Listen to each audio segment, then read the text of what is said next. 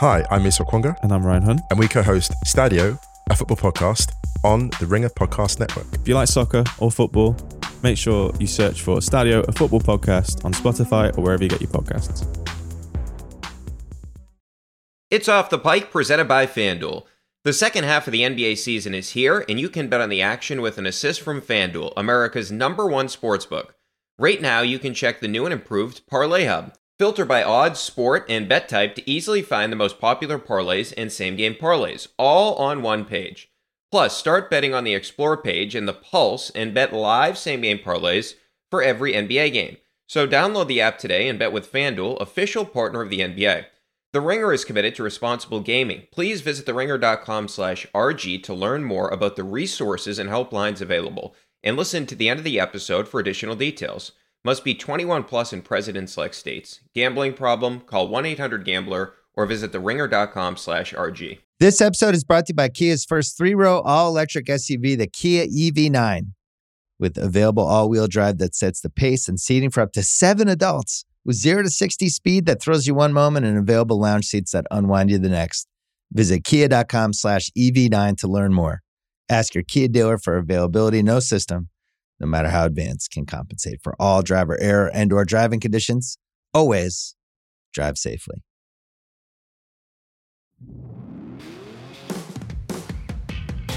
Welcome into Off the Pike. I'm Brian Barrett. Joining us now, Dr. Bill Simmons. Dr. Bill, thanks so much for taking some time. We really appreciate it. Well, thank you for having me on.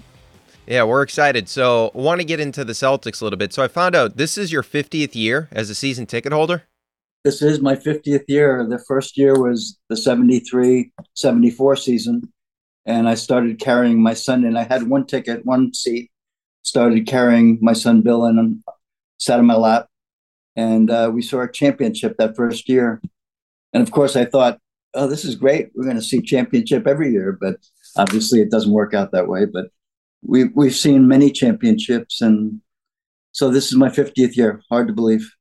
That's crazy. So, was there ever a time where you thought like about giving the tickets up, like maybe in the Pitino era or something along those lines? Well, never a time where I thought I'd give them up, but I didn't go to many games, particularly the Pitino era. Also, the era after uh, Bird, McHale, and Parish left, and. Reggie Lewis. Reggie Lewis passed away. Um, that was a tough stretch. So I'd have uh, friends and family members use the tickets, but I never gave them up. And and Bill would take them and take college friends or girlfriends, or it was a good date. Yeah, no doubt about that. So, but I, I never, never wanted to give them up. Now, I was talking to uh, Antoine Walker like a week and a half ago. Uh, he came on the pod and we were talking about the Pitino era. And what stuck out to me about that is they were so shocked, like in the locker room, he was saying, when they traded Chauncey Billups. Like, that's got to be one of the worst moves the organization has made. The guy was a rookie and they decided to trade him midway through his first season. It's like one of the most perplexing decisions to basically bring in Kenny Anderson.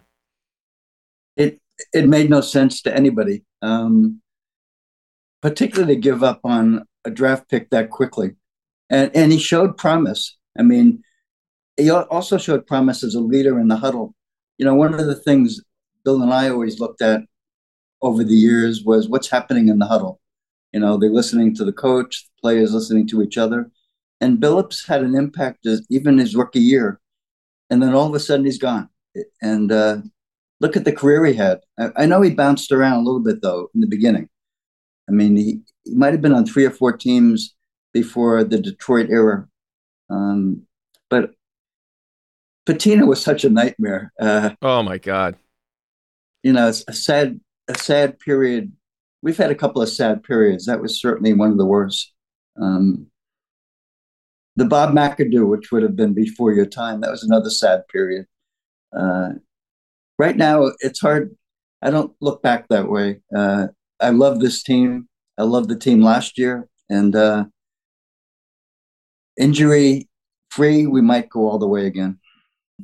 Yeah, I'm with you. And one of the things I really enjoy about this group is, and even more so than maybe 08, but definitely some of these super teams we've seen, it's kind of cool to see where this team has come from, right? Because we've gotten to see Tatum's entire career here, Jaylen Brown's entire career here. Same thing with mm-hmm. Marcus Smart. And I mean, we recognize Al Horford as a Celtic now, his second stint with the team. But it is kind of cool to see them kind of go through what they did last year and the way that they've started the season. It seems like they've been shot out of a cannon.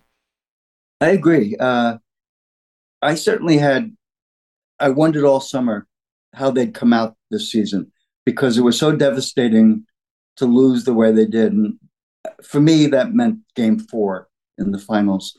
You know, they have the lead with four minutes to go. I think they're up five. We look pretty good. Uh, and all of a sudden, that collapse. And that was it, really. Uh, after that, Tatum just looked like he had no legs. Um, and I wondered all summer, how do you get over that kind of collapse when really that game four was in their hands, ready to be won? But it was great how they came in right from the beginning, even with all the coaching turmoil, which obviously nobody expected.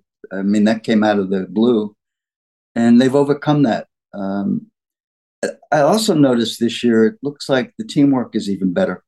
Uh, but for some reason, Tatum has even taken another step toward a different level of superstar, and he's incorporating all the other players differently than last year. Um, he also looks bigger. Uh, uh you said you yeah. were at the game Friday. Uh, he, he just gets bigger and bigger. And I, what is he, only 24 years old? Uh, yeah, it's pretty impressive. Like, I, I was watching it the other night just in terms of comparing him to previous years, how well he's finishing at the basket. He's going through people. And getting yeah. back to your point about like how this team was going to respond, I think it all starts with Tatum, right? Because we, Chris Mannix had that big article in Sports Illustrated about how Tatum took the loss and how upset he was about it and how much work he put into the offseason. And all that stuff is coming onto the court right now with Tatum. You've seen him take that leap to get to a different level. And the thing that sticks out to me is just he can just turn it on when he wants to. Like the game last week where okay, the Pistons, the first time they played the Pistons, they were competitive. And then all of a sudden, Tatum goes for 16 points in a row in five minutes, and he just completely takes over the game.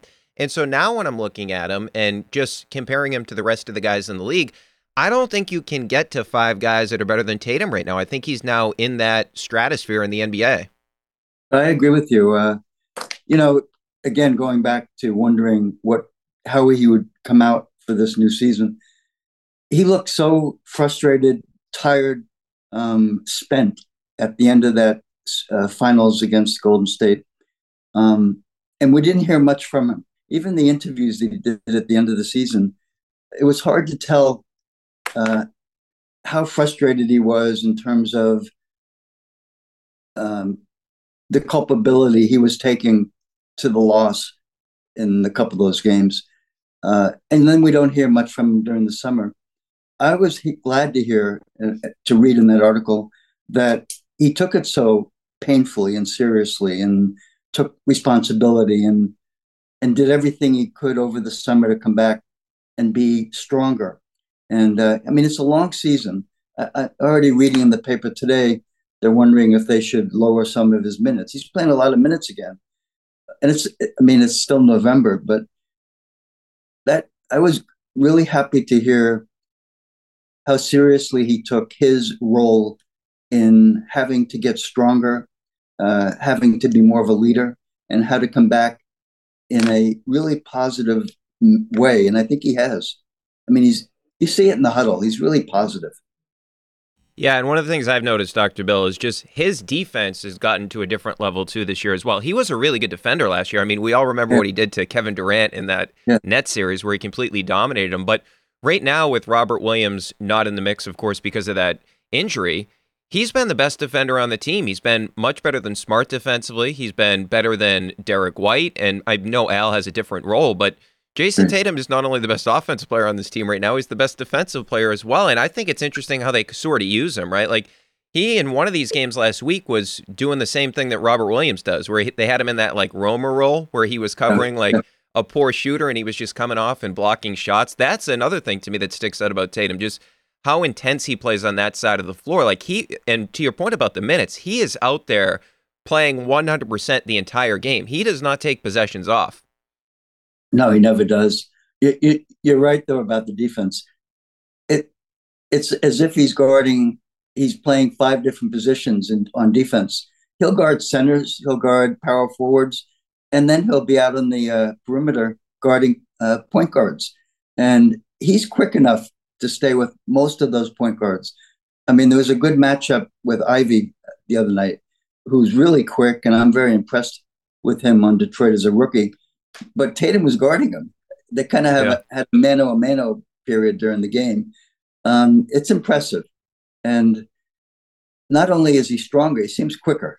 Uh, it's so hard to remember the guy that played in the finals. This wasn't the same guy.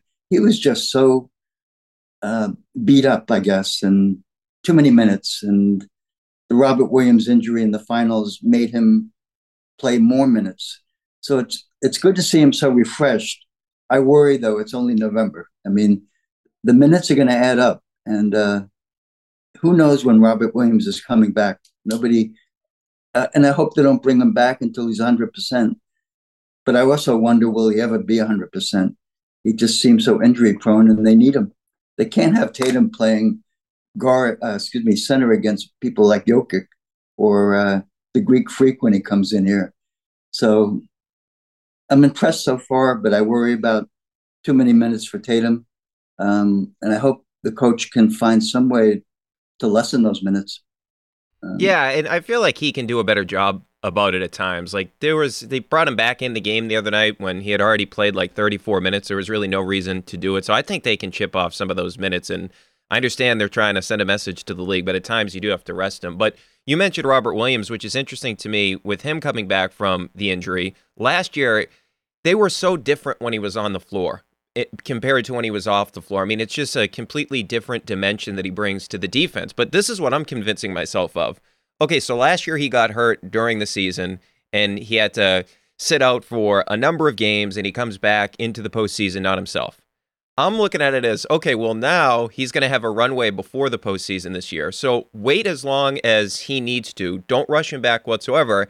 And then I'm hopeful that that means that he's actually going to be healthy for the postseason for like the first time we'll actually see what this team could have been last year with a healthy Robert Williams in the playoffs because you basically didn't have that player. Once in a while, you'd see him against Golden State, but you were basically missing a defensive player of the year candidate in the postseason, which obviously hurt this team. Yeah, I agree. Uh, as silly as it sounds, I almost you almost wish they could somehow hold him out until April, but uh, obviously you can't do that he, he is one of those injury prone players though. Uh, when you when you I don't know if you've seen him last you see him play in person last year. Yeah. I mean he's really thin and mm-hmm. uh, thin legs and uh, he, he's like Brogdon. There's certain players that just seem to be injury prone. Uh, they brought him back too quickly, obviously. He agreed he wanted to be in the playoffs, but he never was himself. Uh, I mean, we, we would see snippets a couple of minutes here and there, but you just knew you could see when he walked off the court for a timeout that he was wincing, uh, or he was he was walking with a slight limp. So I don't know what they do. Uh, you know, they're very circumspect about this injury. They're not telling us too much. The timeline keeps changing, four to six weeks. Now it's eight to tw- uh, twelve weeks. Um, I hope again I hope they're not so worried about the best record in the league that they bring them back too quickly. Yeah. I hope they do that too because I mean right now like you want to be careful with Al's minutes but you got to get that guy to the finish line healthy or else it's not worth it. I mean if he's not going to be the player that he was prior to the injury last year it's not worth bringing him back early and risking further injury. But uh, the other guy I wanted to mention was Hauser. So Hauser last night was like two for 12 from deep, but he's still shooting 41% from three. And I was starting to think about it. This has got to be the best pure shooter they've had since Ray Allen, right? Uh, probably. It's interesting watching since the beginning of the season to last night. Uh, defenses are coming up on him a little differently now. Yeah, you know he was he was getting a lot of wide open shots uh, as they tried to double either either Brown and Tatum he's not getting those wide open shots either last night or the night before. And his percentage is going down a little bit because of that. He's taking tougher three point shots, people hands right in his face. So I think they're going to probably manipulate the offense a little bit to get him more free open threes. They do that with Grant Williams a little bit too. Um, Grant's much better when nobody's on him taking that three point shot. I love watching Hauser shoot. He's got that arc. I can't remember seeing, even Ray Allen didn't have that arc. I mean, I can't remember who I would compare him to, but he certainly is a pure shooter. He's the he's the guy they hoped Nesmith would be uh, when they drafted him first round. And uh, you know, the question people are asking, couldn't they have used him in the playoffs last year? I mean, he was sitting on the bench. Oh, I can't believe it. Yeah, the answer I've heard is that they didn't think he was ready defensively. I'm not sure how much better he can be over four months of the summer playing defense. Uh, we could have used him off the bench in the finals. Uh, so that that's unfortunate. Yeah, and especially too that well, you were playing Pritchard, right? And obviously Pritchard, diminutive in stature, he's never going to be a great defender. I mean, he tries hard and all that, but if you were willing to play Pritchard in the postseason last year, why weren't you willing to give Hauser an opportunity? Because Hauser would have brought a weapon to the game that the Celtics didn't really have. He's a pure shooter. He's uh, a very efficient three point shooter as well. It just doesn't make sense to me that they didn't try it. I do find it interesting too. He's kind of got that Klay Thompson where he can catch the ball at his forehead and just shoot it. Like right. normally guys have to bring it down, but he can just do that. But yeah, I'm like retroactively very mad at Ime for that, for not giving Hauser an opportunity. I don't know how you didn't see that, right? Because especially to the Miami series and the Bucks series where the spacing got bad for the Celtics, they needed mm-hmm. somebody to loosen them up. So I mean, that's a really big era on Ime's. I don't want to get worked up about last year's postseason run, but I'm starting right. to get worked up over last year's postseason run now. Well, I agree with you. I, I I think it was a huge error, and you know it's interesting. I know he's playing a lot now, but playing more now. I wonder if Gallinari had not gotten hurt. I mean, Gallinari would have been the guy off the bench instead of Hauser this year. If Gallinari had not gotten hurt, we still might have not seen Hauser like we're seeing him now. Um, and you'd think in the practice, this guy shoots the same way, I'm sure. Yeah. Uh, it's just puzzling. I agree. Pritchard got a lot of minutes. I think Hauser could have used some of those minutes, particularly in the uh, playoff series you mentioned. Yeah. yeah. and there were times too where like Derrick White during the postseason was afraid to shoot the ball, so you could have found somehow some way to get this guy in the court. It's unbelievable to me. So yeah. early on this year, I was kind of concerned about Mazzulla the first couple of games he was like refusing to call timeouts when teams were going on yeah. runs and it's like you don't need these guys to work through it. They just played in the NBA finals. They don't need you to like teach them a lesson. Just call a timeout to stop the bleeding. And he wouldn't do that. Now he's getting better at that. I do find one thing interesting that they've been doing where they roll the ball up the court when they're up like 15 points. And so mm the shot clock doesn't start, but the game clock starts. And so the other teams are now picking up on this. And now they're coming up to press him and they're just going right by him. But it, it's a very interesting sort of glitch in the NBA rules that I never really seen a team take advantage of it as much as the Celtics do. They do it all the time. And that game on Friday night, Denver got really mad about that. Remember, Aaron Gordon like ran through Grant Williams. Right. They were all upset about this. So I was impressed that he pulled that out because I've never really seen an NBA team like weaponize that, for lack of a better term. No, I haven't either, actually. Uh, now that I think back on other teams that have come into the garden, uh, it's been effective, particularly when you're protecting the lead in that four, end of the fourth quarter. And last year, as you know, we certainly blew a lot of fourth quarter leads yeah. between uh, November and January. So, which they haven't done this year. Um, the play you mentioned, though, when uh, Gordon plowed into Grant Williams, that was like a truck hitting a Mack truck, wasn't it? yeah, Boy, Grant went down. It was in, it was fun to watch. Yeah, I mean they weren't they weren't mad at each other. It just was a funny play. Yeah. I, I like having Grant Williams on the team. He's he's like the type of guy you need, right? Like he's gonna he annoys the refs, he annoys the other team, and he annoys his own team. Like I remember last year, he was constantly getting in shouting battles with Ime. Yeah, uh, that's that's a good point. I don't see that with the new coach Mazzulla. I don't see him I see them talking all the time, but Grant Williams talks to everybody. Yeah. Pre-game, he's talking to all three refs individually. I don't know what he's saying, you know, but he's a talker. Uh, but he talks to Mazzulla differently than he talked to Ime. Uh, that's a good point. Yeah, I- am wondering, like, like the Mazzulla thing we're not going to know enough about him until he gets into like a postseason series, right? Because right now, the regular season, they're going to win a ton of games. They're going to be the number one or the number two seed, at the worst, the three seed in the Eastern Conference. So I think once we get into the postseason, that's when we're going to find out more about Mazzulla. I, I think so too. I, this is a honeymoon period. We're playing well, uh, despite some injuries. I mean, we had three of our top six or seven people not playing last night it's a honeymoon period. The players are supporting him.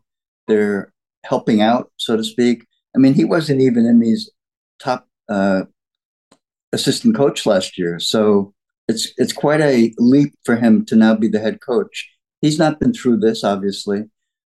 I I want to see what happens when they have a long road trip and things aren't going so well. Hmm. And uh, you know, there's been a couple times in the beginning of the season when we've not been looking so good and we suddenly go more isolation. And that was always a key for me that uh, the Celtics got away from what they were planning to do that game. I think Mazzulla has been good about maybe bringing them back into focus. But you get into the dog days of January, February, March, beginning of March. Uh, that's when we'll see how he's coaching, how they're listening to him. Um, I mean, he doesn't have, from the outside looking in, watching Ime on the sidelines all of last year, he was a forceful, strong uh, coach with the players. He'd, he'd shout them out when he didn't agree with what they were doing. You're not seeing any of that so far this year. I don't know if that's good or bad, uh, because sometimes people like Marcus Smart, maybe you need to ask him, please don't take that kind of shot again. Uh, you know? Yeah, no, you're right about that. Yeah, like last night, maybe. Uh, oh my God. He's never seen a shot that he doesn't like, Marcus Smart. I mean, as, as many good things as he does for this team, he always has some of these shots that just make you scratch your head. But I'll take him on my team any day of the week because he comes up with all these big plays that, I mean, how about the one two games ago, or I guess it was three games ago, where he's falling out of bounds and he finds a way to throw it to Tatum, who just gets out right. in transition, gets an easy dunk. Like, you don't see guys make plays like that. So I'll put up with Smart. But it is interesting on the coaching note because last year, I remember Will Hardy was the guy that was always talking to Ime, right. and now he's got that Utah team rolling that nobody expected to be good.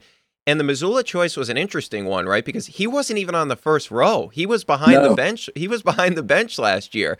But I think part of it has to be the familiarity with Brad, right? Because he was the one carryover from Brad's staff. And I do kind of see a similar demeanor with Mazzulla and Brad rather than the comparison with Ime. Like I think he's a lot closer to Brad than he is Ime. And I think obviously where his strength is the offensive side, it appears to me. And we'll see if this these defensive numbers get better. I'm not as concerned about it as some other people are, but I think he has really helped the offense. I I do too. My worry is the defense, interestingly. I don't think their defense has looked nearly as sharp this year. They're getting into a lot of uh, we score, you score, we score, you score, and then they tighten the defense in the fourth quarter. And that's not going to work against a lot of these uh, elite NBA teams. And, and, you can see it in the scoring average, what they're giving up so far this year. Um, now it could be he, has new uh, new schemes that he's put in. Uh, I mean, we're not being told what's happening, but the defense is behind the offense so far, and often it's it's the other way around. Uh, these guys know how to play defense. Uh, we're hitting an awful lot of good three pointers so far. You know, that always worries me early in the season because we get three point happy. Um, but I, would like to see the coaching staff put more emphasis on the defense. Um, yeah, obviously, like coming into the season, we would have thought, oh, yeah, they could have the number one defense, but them having the number one offense is the shocker, and their defense being as bad as it is statistically, that is a little bit shocking as well. Uh, we'll see what happens when Robert Williams comes back if they use him similar to the way that they did yeah. last year. But yeah, it is it is a little troublesome that their defense isn't near the standard that it was a season ago. Hey, so I wanted to ask you about this Mac Jones situation. So I look at the season so far, and I don't believe he's had a good game. I mean, even the game where he threw for over 300 yards against Baltimore, he had three interceptions. And since he came back from the injury, he almost looks spooked. The past two games, he's under 200 passing yards. I'm at the point now where I'm really concerned about hey, did they miss on this guy? Is he really a franchise quarterback for the next five, six years or so? Yeah, I, I agree with you. I was, I was so optimistic after his rookie year. I thought he made a lot of progress from game to game. Um, you, you, you just wonder about the shift from McDaniels to Patricia. Uh, and also from what we're reading, they've changed the way they're scheming uh, with the offensive line, some of their play calling. You see it evidenced in people like Bourne not even being part of the offense, where he was a key part last year. I see a lot of dumping, you know, five, 10 yard passes when uh, Jones has quick feet. Reminds me of some of the times when Brady would be frustrated by the pass rush getting too close to him and the feet would start moving and he'd dump it off quickly. And I think we're seeing too much of that from Mac Jones. Interestingly, we weren't seeing that from Zappe.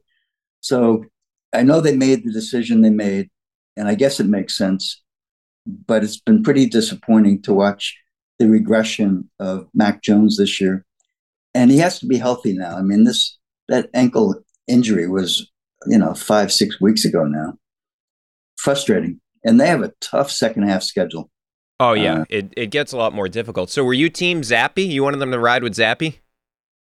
Oh gosh, I I, I vacillated all over the place. Uh, I I think I would have wrote, ridden Zappe until I was 100 percent convinced that Jones was healthy, and uh, he came back not looking healthy. Uh, he he just he didn't get out of the pocket the way he did last year. Um, he's being sacked you know, much more frequently than he was last year. I know the offensive tackles have had issues, but had, it's the same offensive tackles that Zappe was playing with, and uh, he wasn't being sacked like this. So I just worry about Mac Jones's confidence. Um, I don't know. I don't. I, think I would have stuck with Zappe a couple more games. I uh, definitely would have, especially the the Bears game. That made no sense. I don't know why you would start him. And basically, they told ESPN prior to the game that they were going to play both quarterbacks. So if Mac couldn't make it through the whole game, what was the point of even bringing him out there? And I don't think Mac's ever going to forget that night where you have the crowd chanting for Zappe, you have Mac Jones getting booed. I don't think he ever forgets that. I think that's something that's always going to register with him. And I felt like that was one of the unforced errors of Belichick's coaching tenure. Like that was a boneheaded thing. And we ordinarily don't see that type of decision from Bill. Like, I don't know how he came up with that being a good idea. It made no sense. It made no sense. It, uh, if you're going to bring him back for that game, play him the whole game. You, you can't make that move after he only played two series, if I recall. Um, they were terrible series. I think three and out each time, but uh, maybe you make the change at halftime, but not not in the first quarter. Obviously, in retrospect, you don't play him that game. I mean, you ride the hot horse. Zappe was hot. I mean, he was using all his receivers. You know, one of the key things with Zappe, six or seven or eight different guys were catching the ball. We're reading now how often Mac Jones zones in with his first read and doesn't look around the field and then when they show the replays, you can see the guy's open. So I don't know what that is confidence, a lack of confidence, um, not in sync with Patricia, doesn't like the play calling, or has happy feet and is not healthy.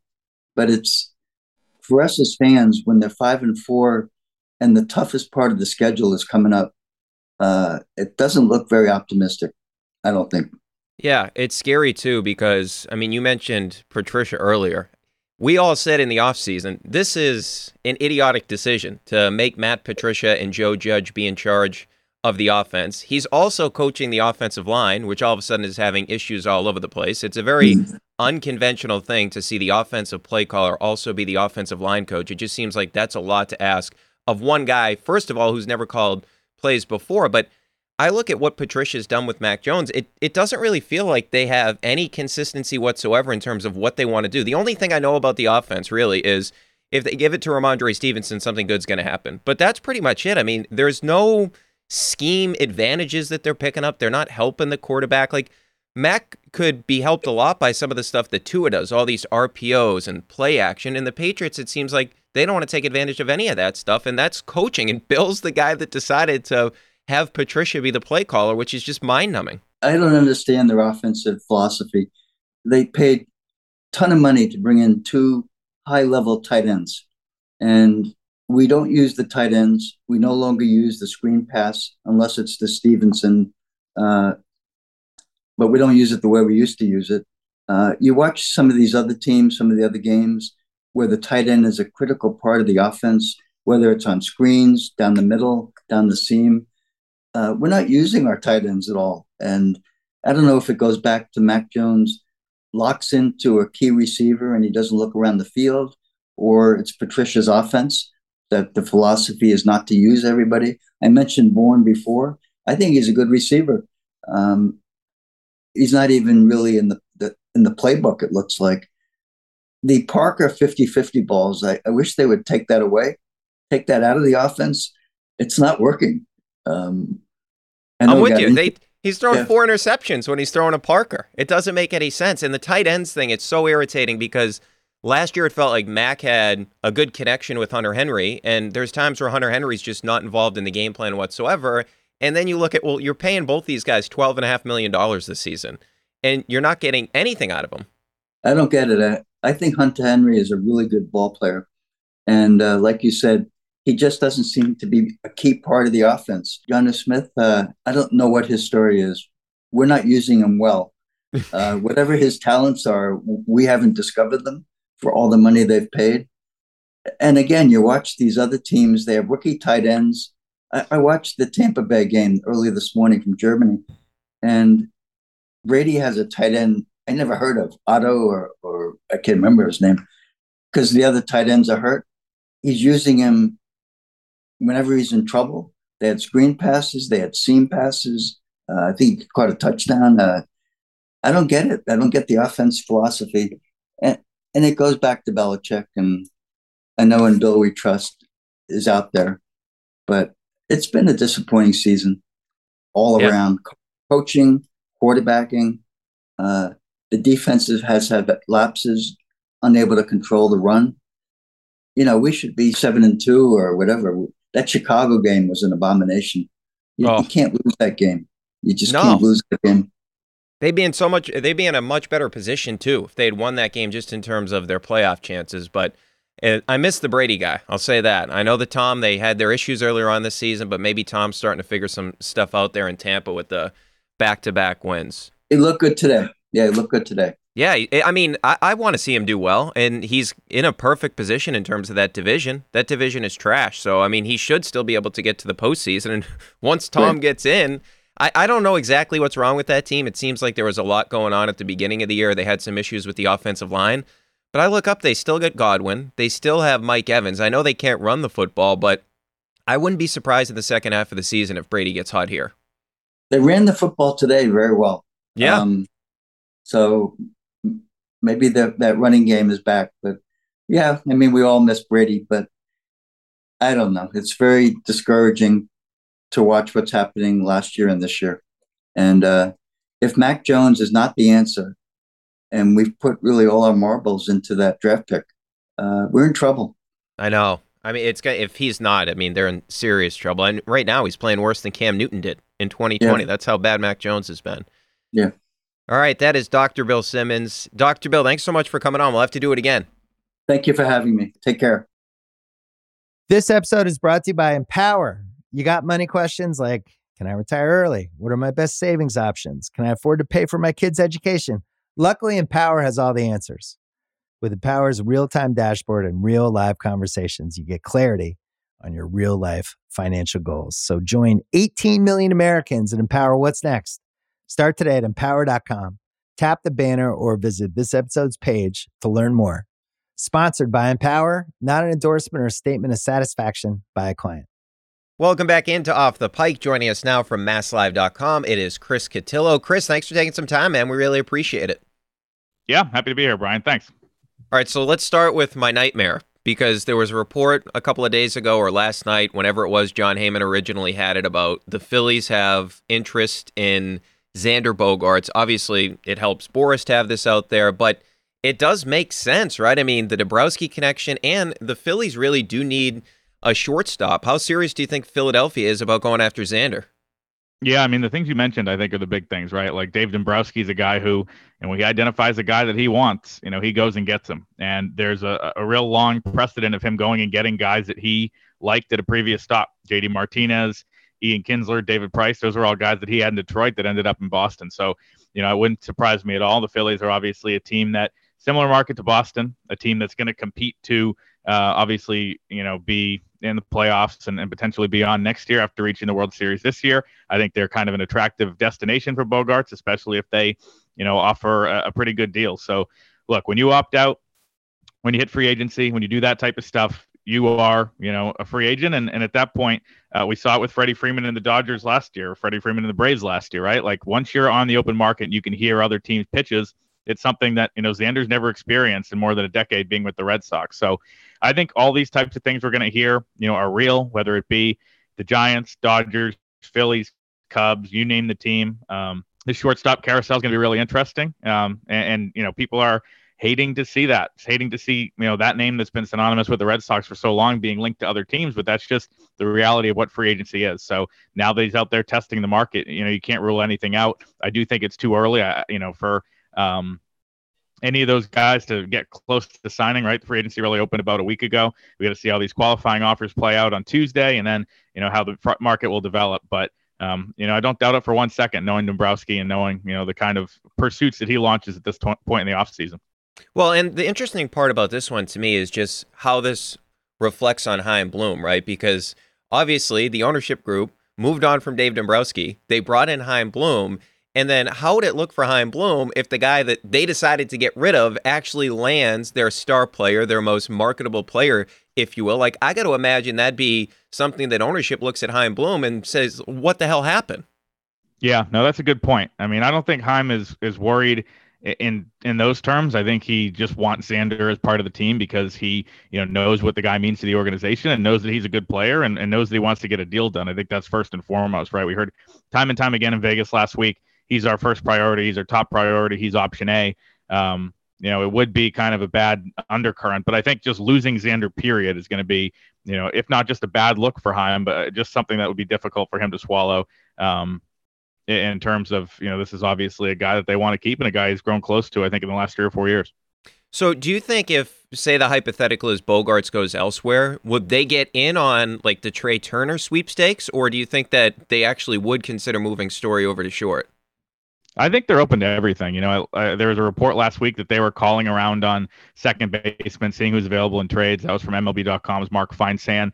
You know, Chaim Bloom called that overblown, but like I'm sure they're doing it. Um, you know, that's what teams do. That's what front offices do, right? Like there's contingencies on contingencies, and there's Plan B and Plan C. And I said, you know, the Red Sox, you know, doing their due diligence, they wouldn't be doing their job and I think I, you know, I, tweeted exactly this.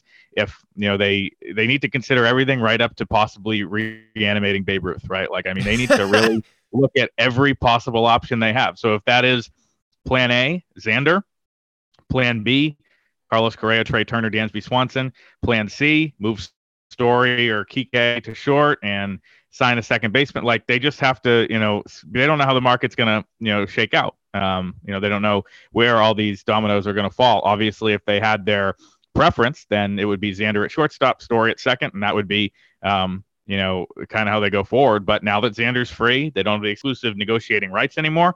They have to prepare. So my guess would be that they would, you know, probably look at one of those big shortstops. There are, you know, I think all three of those players in Swanson, Turner, and Correa, you know, offer different things that would be intriguing to them. I think Alex Cora's relationship with Carlos Correa and, you know, Correa's reputation, you know, sign stealing st- scandal aside in terms of being a really good teammate, you know, being a really good fit and, you know, with a lot of media attention, been through everything. He's a guy that does make sense to me. Um, but I think, you know, until Bogart signs elsewhere, none of that stuff I think is is there uh, is at the forefront of their mind. I do think that um, it's probably unlikely that they'd go and sign Correa like in three weeks and just say, have that be the goodbye to Xander. We saw the Braves do that where they brought in Olson last year, and you know that was kind of like, oh my God, I guess Freeman's gone. I just don't see the Red Sox doing that. I think that you know they know that um, you know the fan backlash. Even if you're getting potentially even a better player in a Correa or a Turner, you know, not saying they are, they're all kind of comparable. Um, the backlash and, and kind of the, the devil you don't know versus the devil you know type of thing comes in. So uh, again, really early stages. Um, but Correa is a guy that I think that they could definitely look at down the road. Yeah, I would prefer Correa to Turner and Swanson as well, if that's like the avenue. And he's still relatively young. I know he deals with injuries a lot, but if Bogaerts is gone, I would. I mean, Correa would be incredible for this team. And you mentioned the Cora relationship too. How about the other big guy that's not a free agent yet, Devers? Right. So the Red Sox and him apparently aren't close to a deal. We know that prior to the season, they offered him the Austin Riley two hundred and twelve million dollars. What do you think the likelihood of getting a deal done with Devers is prior to the season? uh, prior to the season and, and prior to spring training, I think are very different things. I think that right now, you know, they're just feeling each other out. Um, you know, there was kind of, uh, I think, you know, all those different reports, and I was involved in that a couple weeks ago, where you know, people were talking about, oh, they're moving closer, or they're trying to get a deal done, they're going to give them a big offer. In the minds of the Red Sox, like they don't have to make their last and, and best offer right now with Devers. He's under control for a year. It doesn't seem like they're going to entertain trading him at all um, like they did with Mookie. I think they're different situations. I think that they think there's a path to a deal with Devers when they didn't necessarily think that with Mookie, and it kind of time proved that out that there wasn't. Um, on a kind of a sidebar, you know, I always say and, and have reported and written that I think Mookie signed that deal with the Dodgers because the economic landscape of baseball changed post pandemic, right? And he signed that mm-hmm. in July of 2020. So I don't think he would have signed that deal with the Red Sox if it was offered. You know, I know he might have said otherwise, but the Red Sox, you know, walked away from the negotiation saying there's really nothing we can do to get this guy signed. I think with Devers, they don't feel that way. Um, so at this point, it kind of seems like, you know, in terms of obviously, you know, they have a lot of manpower. They have a lot of people in the front office who have important jobs and they can do, you know, multiple things at, at the same time. But there's more pressing issues, right? Nathan Eovaldi, which I'm sure we'll get to briefly, his qualifying offer this week you know, there's option decisions and qualifying offer decisions last week. Xander Bogart situation, obviously at the forefront. I think that you know just because they have time with Devers, it's probably you know if he were to accept their offer, whatever it was, their latest offer tomorrow, sure they get an extension done. But you know, hearing and, and reporting that they're they're far off at this point, that nothing's you know really hot there. Um, I think it's a little too early for that. Now, in spring training is the time to, to, kind of sit down. You know, you'll know what your payroll looks like. You know what you can handle. You know who you've added on a long term deal, whether that be Bogaerts or Correa or a pitcher, whatever it is. At that point, I think that they probably really get down to brass tacks and, and, and in my mind, iron something out. I think that there is pressure to not let another homegrown guy get away. I think that it's not caving in that pressure necessarily, but I think it's going to be a factor, and I think that they'll probably go above and beyond for a guy in Devers who, you know, has is kind of still underrated somehow, but one of the preeminent superstars in baseball and a guy who can play in Boston, which is no small feat, and uh, I think they realize that. Yeah, and selfishly, from a fan's perspective here, I don't want to go through another year like we just did with Bogaerts, where it's hanging over the organization the entire year. Yeah. Just get it done. Well, you got to think about think about all the content for the beat writers. So that's huge. Oh, that's true. I mean, you'll get a yeah. lot of quotes out of that. I mean, it's not all bad. Yeah, right. that's true. I, I just don't think if I, I could go through it again like we did with Bogaerts this year. they can say whatever they want, but it hung over the team all year. I mean, you had the moment right. at the end of the season where Cora pulled him from the game, and it's like there's nobody at that game because it's raining, and you're like, holy shit, this could be it for Xander Bogaerts as a member of the organization. So it just right. stunk from that perspective. So, hey, you mentioned Nate. He gets the qualifying offer. You think they'll work out a shorter term deal with him to bring him back maybe on a two year deal? Yeah, Rob Bradford and a couple other people uh, have reported in the last couple days they did make him a multi year offer. I mean, uh, who knows what that is? Like if it's two for you know, two for 28. You know, does he take that at 14 million a year after making 17 million the last four years? You know, who's to say? I do think that Nate Eovaldi is a candidate to sign either way, whether it's with the Red Sox or with someone else, really early in the process because you know he's definitely talking to other teams with interest and seeing if they're going to go beyond what the Red Sox are offering and, and if it makes sense with the offers and the and the types of uh, the types of offers he's getting go beyond that qualifying offer. We've seen it, you know, time and time again. Guys that are offered the qualifying offer, their talks ramp up really quickly with other teams. There's a few guys in this boat this year, Tyler Anderson being one of them, um, Martin Perez, an old friend, being one of them. So I do think that it, you know, wouldn't be a surprise to see some clarity on Nate's situation in the next few days. I think it would be the smart, prudent move for him to actually accept that qualifying offer. It locks him in for one year, 19.65 million. Come and prove that he's healthy, prove that he's good. I mean, obviously that's always a big question with him. That's going to be higher than the AAV he gets on the open market. I don't think the Red Sox really want to go beyond two years or two years with an option, that's just a guess, kind of an educated guess because of the way they handle aging pitchers. So it might come down to something like does he do two years for 34 million or does he do the one year for 19.65?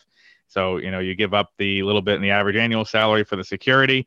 With Nate, you know, he's a guy that already has that big deal. I always think, you know, for for people like, you know, me and, and regular people out there, I think people, you know, underestimate um this a little bit, but like a guy like Michael Wacha has gone year to year, never had that guarantee. He's pitched for three different teams in the last three years, and he has only, and this is where it comes down to like the different spheres we're in, but hmm. like only, you know, X amount of million in his career. Nate signed that $68 million deal, right? That was all guaranteed. He played that out over the last four years.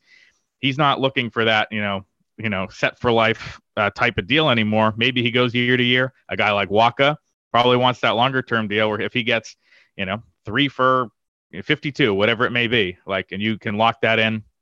I think they're in different cases that way. With Nate, I could see it going either way. I, I, think that he's a good candidate to accept that qualifying offer. But if he really wants to lock it in, you know, get the security, be in Boston, a place that he likes for, you know, maybe two for 32, two for 34, you know, maybe two with an option, whatever it is, you know, maybe three years at a lower rate. Um, and none of that would surprise me. I, I do think he wants to be here, but same as with Bogaerts or any of these guys. Once you get to the open market, you have teams making offers and pitching you and all that type of stuff.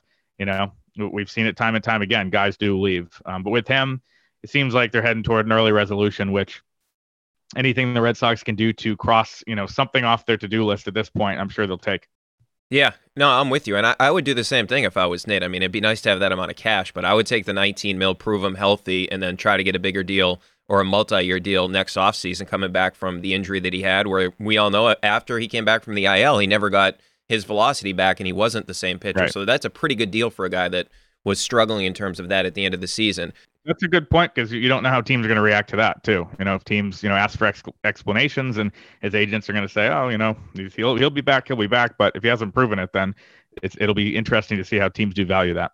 All right. So, what about some of the big name pitchers out there Carlos Rodon, you have Justin Verlander. I mean, there's a lot of good pitchers out there. Chris Bassitt is mm-hmm. out there. There's a lot of guys that are going to get big contracts. Do you think that the Red Sox will try to land one of those big fish?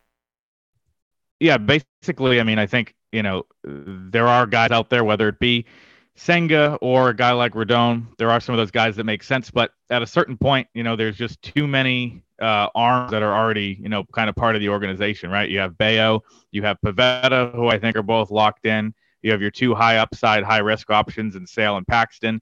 You have Garrett Whitlock being part of the rotation now. Um, and if they go out and sign Eovaldi, or if they, you know, maybe re-sign Michael Wacha, all of a sudden there's just not enough innings to go around. I still think Rich Hill is a candidate to come back that's a good problem to have. We've seen that over and over again over the last few years with guys getting hurt, needing depth options. But, you know, I, I think it's probably at a point where, you know, they are, um, you know, might decide the rotation with internal guys and, and maybe add one or two depth arms. Um, that's not to say there's not a lot of talent out there. You know, my partner at Mass Live, Chris Smith, keeps writing that he thinks Justin Verlander would be a great fit. You know, I don't think that that is uh, the worst idea in the world. I think a guy like Rodon makes sense. Um, you know, so I, they're going to stay engaged. I think on all these guys. You know, they're they're talking to Andrew Heaney and Seth Lugo. Heard that in Vegas. There was a report that they were interested. Tyler Anderson. So, you know, a lot of these guys make sense on paper, but is there a spot for them? I think is the big question. Yeah, I mean, I would love the Verlander thing. I'd love Rodon as well. Just have somebody at the front end of that rotation, which they desperately need right now. Right. Hey, Chris, before we let you go, two guys, two bats that I've been interested in, and one has already kind of been linked to the Red Sox. Jose Abreu, who I think mm-hmm. would fit perfectly on this team because it, it feels like Hosmer is kind of redundant, right? Because you're playing Casas, he hits from the left side. What role does Hosmer really have? And I'd like Abreu, who we know can DH as well. And the other one is it would cost more money as Brandon Nimmo. Any chance we see either one of those guys in a Red Sox uniform? I think they're both great fits. You know, Abreu is a guy that uh, kind of fits your roster perfectly in terms of Casas is going to be your everyday first baseman. Um, but on days where he can't play, or you know, days where they're facing a lefty that they want to avoid, you can have a play. Um, and then he can be on most other days. You're you're basically quasi full time DH. Think about you know a guy like JD Martinez, just more versatility and more flexibility to impact the roster in other ways. I think as good as JD was and as good as the Red Sox DH spot has been for the last 20 years with Ortiz and JD Martinez, there is something to having a guy there who you know, can play positions and can go and help you out. And on the flip side of that, if you want to give a guy like Rafael Devers an off day in the field, then he can go in DH. You've seen that happen here and there with those guys in the last couple years, and JD playing outfield in 2022. That did not happen at all. JD did not play an inning out there. Um, and so therefore, you know, Abreu would be kind of a perfect fit in that way. And, you know, it does seem like they are linked to him so far. Nimmo's a guy that, you know, a little bit of an underrated player with the Mets, could be your leadoff guy, corner outfielder, give you some power, uh, give you some speed. You know, I think that he's a guy that, um, you know, definitely fits the roster. You know, I've been writing now for a couple weeks that I would not be shocked to see them move on from Alex Verdugo, trading him. It kind of seems like maybe a sell low move, but I just think there's there's some frustration with him in the organization. He's a guy that's two years away from free agency. You know, maybe another organization's really high on him, thinks they can unlock all the talent that the Red Sox saw when they acquired him from Mookie. Maybe they trade him and sign Nimmo. It's kind of an outside the box thought, but you know they have the money, so why not uh, go pursue you know all these position players and see where they all kind of fall in. Yeah, I'm with you too on Verdugo. I've kind of soured on him. I mean, his defense definitely slipped it didn't seem like he was in the best shape this season. And like I know all this stuff about, and I've referenced it before, like his expected numbers are way better, but the mm-hmm. expected mm-hmm. numbers aren't that great either. Like they're fine, but it's yeah. not like he's he's not somebody that I would want to give a long term contract to either. Like I'd much rather have a guy like pay the money to Nimmo and maybe see what you can get from Verdugo. But that's an interesting one to monitor. That's Chris Cotillo from MassLive.com. Make sure to follow him on Twitter throughout free agency with great updates and whatnot. So Chris, we really appreciate the time, man. Anytime, Brian. Thanks a lot. This episode is brought to you by UGG. Y'all know UGG is a brand that athletes wear all the time in the tunnel and on travel days. Well, I bet you think UGG season is only during the colder months of the year. Au contraire, you're wrong. You need to check out the latest spring drop from UGG. They have everything from sandals to clogs. I like the sandals. UGG has you covered for your next spring adventure. Shop the Golden Collection at UGG.com. This episode is brought to you by Hotels.com. If you're busy like me and you're trying to catch your kids' games, it's important to have somewhere where you can go to find a good hotel. We're all over the place. Sometimes, you know, we're in Florida, we'll be in New York, we want to take the wife on a quick vacation and get away. Whether you're looking for a relaxing getaway or heading out of town to see the playoffs, Hotels.com app has a perfect hotel for every trip. Compare up to five hotels side by side so you can see prices, amenities, and star ratings without having to switch back and forth between options. So start planning your next getaway and find your perfect somewhere in the hotels.com app today.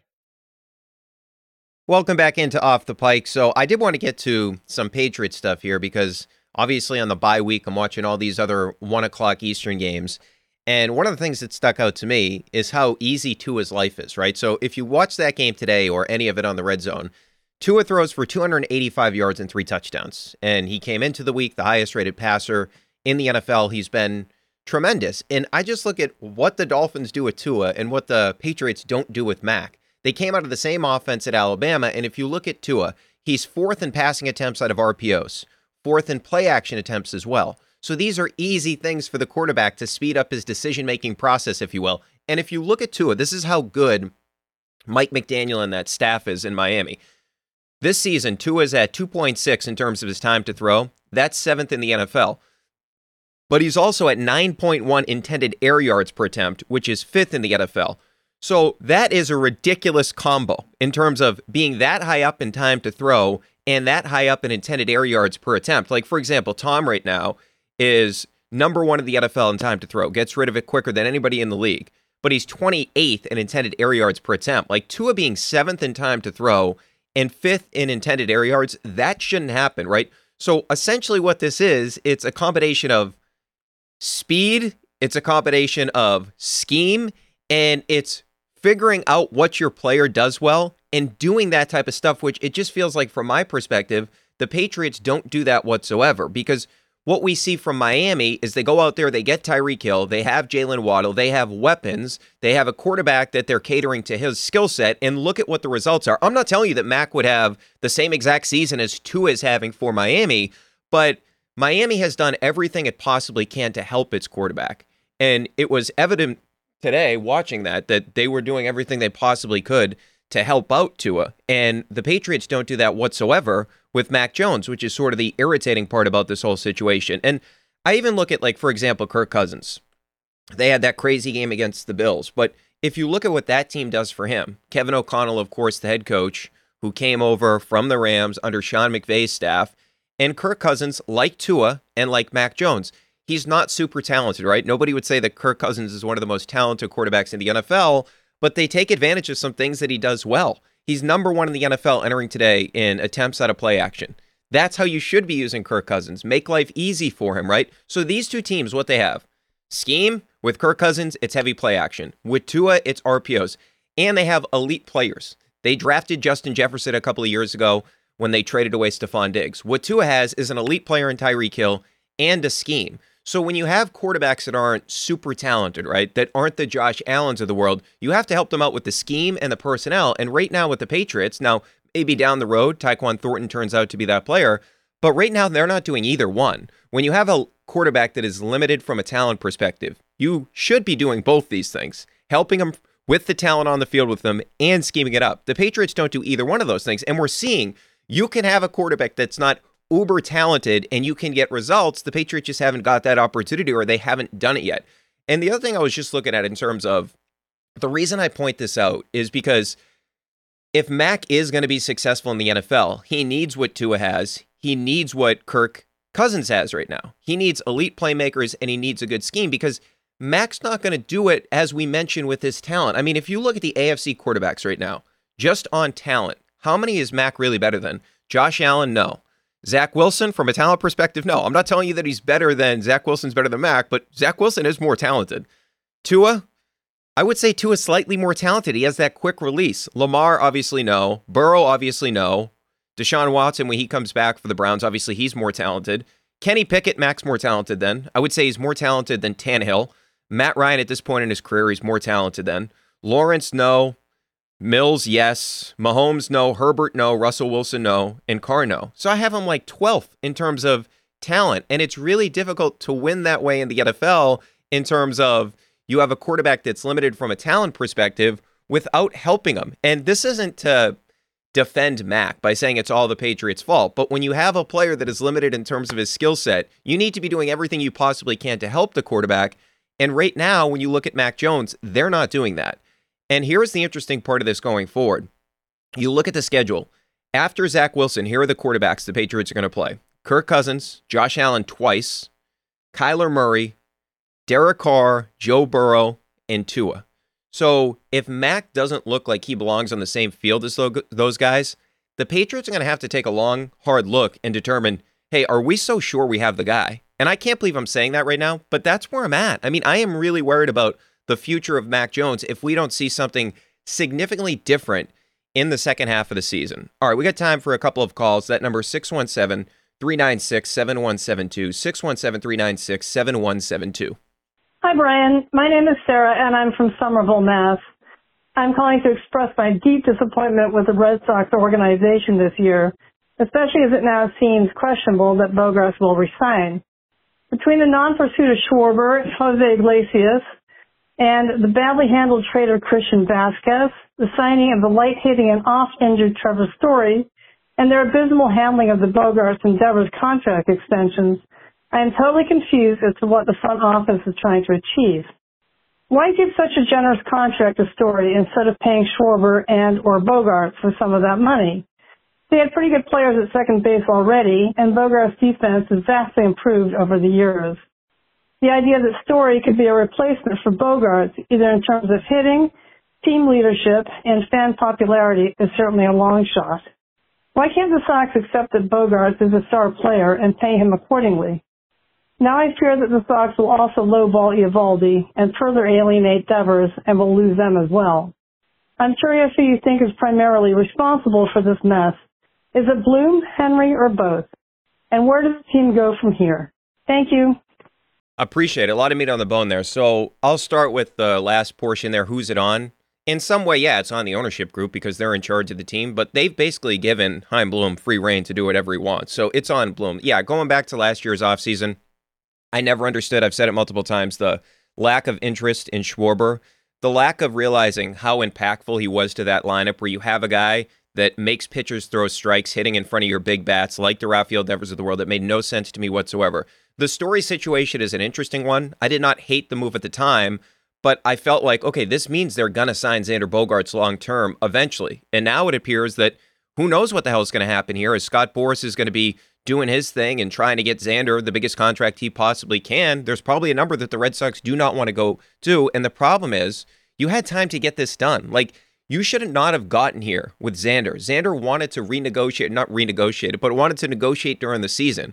There was a window for you to get that deal done. My issue here with Bloom just going forward is, and you outlined some of the moves that he made that were bad moves, is this is a very important offseason for this organization. They have a ton of money coming off the books, and I just don't have faith in Chaim Bloom. Now, look, if he makes a couple of big signings that I really like, I'll say I was wrong, but I don't trust Chaim Bloom to make the right moves because we've seen it recently, hasn't. Now, uh, just real quickly on Eovaldi, got the qualifying offer.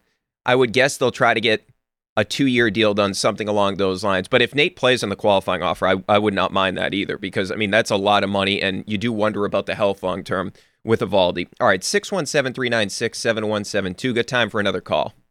Hey, what's up, Brian? This is Jared. I'm out here in San Diego, California, originally from the Live Free or Die state, New Hampshire. I'm diehard Celtics, watch them all the time. And, uh, yeah, they're looking good. I was wondering, what do you think they need, man? I don't know, Robert Williams with the knee injury, all that stuff. And, uh, I was thinking about a backup center and why aren't we signing Dwight Howard? He went to Taiwan. He could have been our backup. But I think we need a big. What else do you think the C's need? Keep it up. Appreciate it, man. In terms of the big, Kornet, like the numbers with Kornet on the floor are really good. He does this weird thing too where when there's a guy out taking a corner three, he just jumps up. He doesn't go towards the guy, he just jumps up. The Kornet contest, if you will, which seems to be working. I wouldn't go out there and sign another big right now just because of the fact that you are eventually going to get Rob back. And I'm fine with Grant playing those five minutes. But other than that, there's really not a pressing need for this team. I mean, you could look at acquiring another shooter or something if you can get somebody to bite on like if somebody's interested in Payton Pritchard I feel like he's kind of redundant on this team right now. Obviously it's important now because Brogdon's hurt but that seems like a guy that could be a candidate for a trade down the road. But in terms of what they need they have everything they need to win a championship. It's just about getting there healthy with Al making sure you don't put too many minutes on Al. As it pertains to Robert Williams if we get the Robert Williams that we saw for a good portion of last year, this Celtics team should be the favorite to win the NBA Finals. So, I mean, I really like this team. I was at the game on Friday night. Like, the Garden has been really electric this season. And seeing Tatum in person this year, it's a different experience. You can just tell that he wants to destroy the other team. Not to say that he didn't in the past or anything along those lines, but he's at the peak of his powers and it's noticeable where every night he's the best player on the floor. Like that game against the Nuggets Jokic is the two time defending MVP. And if you went to that game or if you just watch it on TV, there was no doubt who was the best player on the floor that night. And that's not to disrespect Jokic. The guy's a great player, but Tatum was clearly the best player on the floor that night. All right, as always, if you want to get your voicemails in, that number 617 396 7172, 617 396 7172. Thanks to Jamie McClellan and Steve Ceruti for producing this podcast, and we'll chat in a couple of days.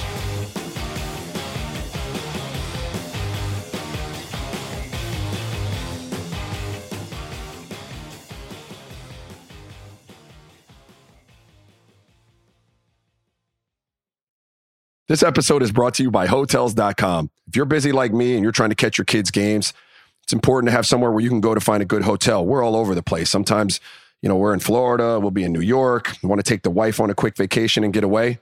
Whether you're looking for a relaxing getaway or heading out of town to see the playoffs, Hotels.com app has a perfect hotel for every trip.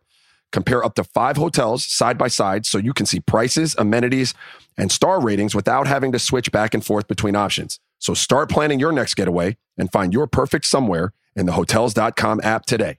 This episode is brought to you by Empower. You got money questions like Can I retire early? What are my best savings options? Can I afford to pay for my kids' education? Luckily, Empower has all the answers. With Empower's real time dashboard and real live conversations, you get clarity on your real life financial goals. So join 18 million Americans and empower what's next. Start today at empower.com Tap the banner or visit this episode's page to learn more. Sponsored by Empower, not an endorsement or statement of satisfaction by a client.